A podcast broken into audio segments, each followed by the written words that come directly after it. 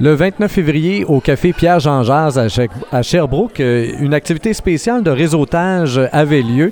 Une activité qui s'intitule Infusion créatrice. J'ai avec moi l'initiateur de ce projet qui en est maintenant à sa troisième édition, Éric Gauvin. Alors, Monsieur Gauvin, bonjour. Bonjour.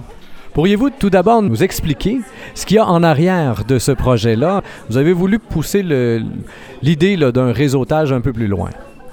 Bien, en fait, euh, l'idée est de, rassembler, de tisser des liens entre les gens qui ont des projets euh, qui ont un impact social ou environnemental, ou encore mieux les deux.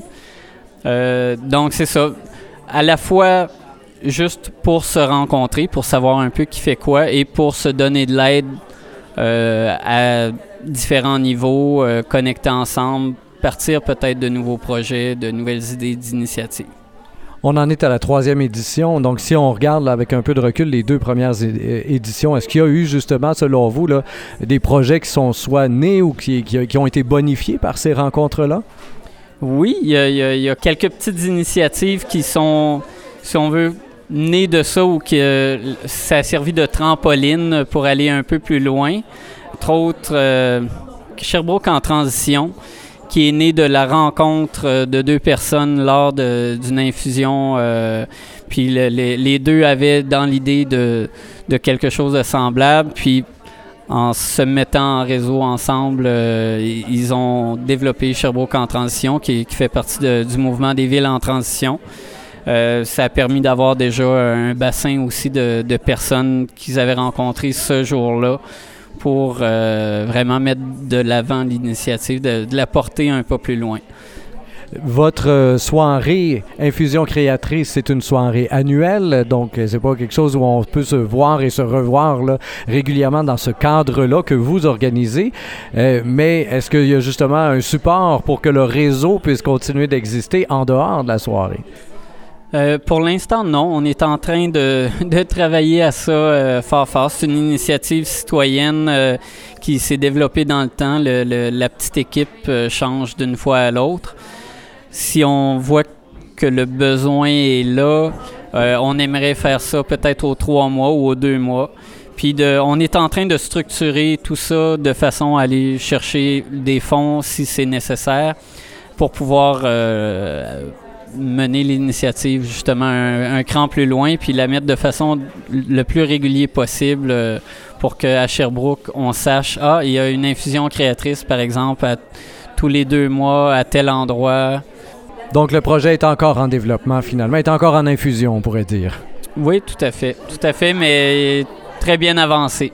À suivre. Vous pouvez le voir d'ailleurs euh, sur notre site. Euh, sur le, site web des soirées infusion, c'est infusion.ca. Infusion avec euh, deux Z au lieu d'un S. Donc, infusion.ca. De toute façon, chers internautes, comme vous le constatez, le lien vers le site web en question est tout juste sous l'entrevue, alors facile à retrouver pour vous. Merci beaucoup, M. Gauvin. On va maintenant se déplacer tranquillement pour aller voir certaines personnes qui ont participé à cette soirée, faire un mini Vox Pop très rapide. Alors, tout d'abord, on a ici... Stéphanie. Et vous êtes ici pour représenter une initiative qui était très intéressante. On a entendu parler ce soir. Est-ce que vous pouvez nous, euh, nous le résumer très rapidement?